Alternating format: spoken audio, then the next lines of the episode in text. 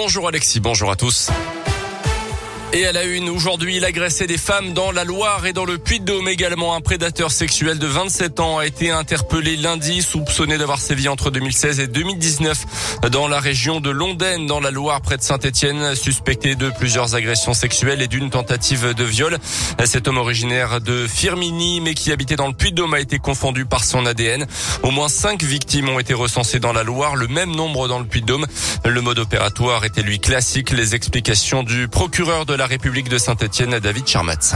C'est euh, un peu le même que tous les agresseurs sexuels dits de rue, qui consiste à suivre une femme et de profiter à un moment où elle est euh, isolée pour l'agresser sexuellement. Vous avez euh, une mineure qui a été victime de ces faits, qui avait tout juste 15 ans, et puis vous avez des femmes beaucoup plus âgées, puisque l'une d'elles avait de l'ordre de 50 ans. Donc je crois que ce que privilégiait l'intéressé, c'était surtout la possibilité d'avoir une femme seule. Il faudra bien évidemment qu'on sache sur le plan psychologique à qui nous avons affaire, et aussi sur le plan psychiatrique pour essayer de donner une explication à ces faits que l'intéressé reconnaît mais dont il dénie tout caractère sexuel. Son placement en détention provisoire a été requis par la justice.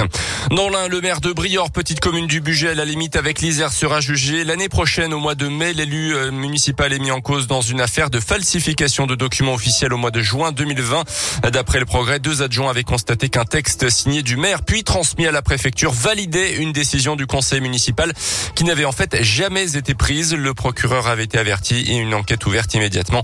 Euh, depuis, le maire de cette commune indinoise a retiré leur délégation aux deux adjoints. Jean Castex attendu dans la métropole de Lyon. Demain, déplacement du Premier ministre dans la matinée sur le thème de la politique de la ville. Il se rendra notamment dans un commissariat du 9e arrondissement auprès des policiers de la BAC, ciblés il y a quelques jours par des tirs dans le quartier de la Duchère. Il se rendra ensuite à Vénissieux dans le quartier des Minguettes, puis à Vaux-en-Velin également. Garde à vue prolongée pour l'ado de 14 ans qui s'est introduit lundi après-midi au lycée Carnot de Rouen dans la Loire. Le jeune collégien est entré dans une salle de classe avec une cagoule et un extincteur. Il a projeté de la neige carbonique sur les élèves en plein cours. Dans la foulée, un prof est intervenu pour le maîtriser, mais il s'est blessé. Quant à l'ado rapidement interpellé, il risque jusqu'à 5 ans de prison.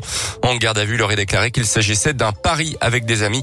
Notez qu'une cellule psychologique a quand même été ouverte au sein de l'établissement. Une improbable histoire de rivalité sportive, peut-être qui tourne très mal, en tout cas chez les féminines du Paris Saint-Germain, le club de foot. Un détenu de la prison de Lyon-Corba a été placé en garde à vue hier selon le JDD soupçonné d'avoir préparé la violente agression la semaine dernière d'une footballeuse parisienne, Keira Amraoui, ancienne joueuse de l'Olympique lyonnais d'ailleurs, violemment attaquée par deux individus, notamment au niveau des jambes.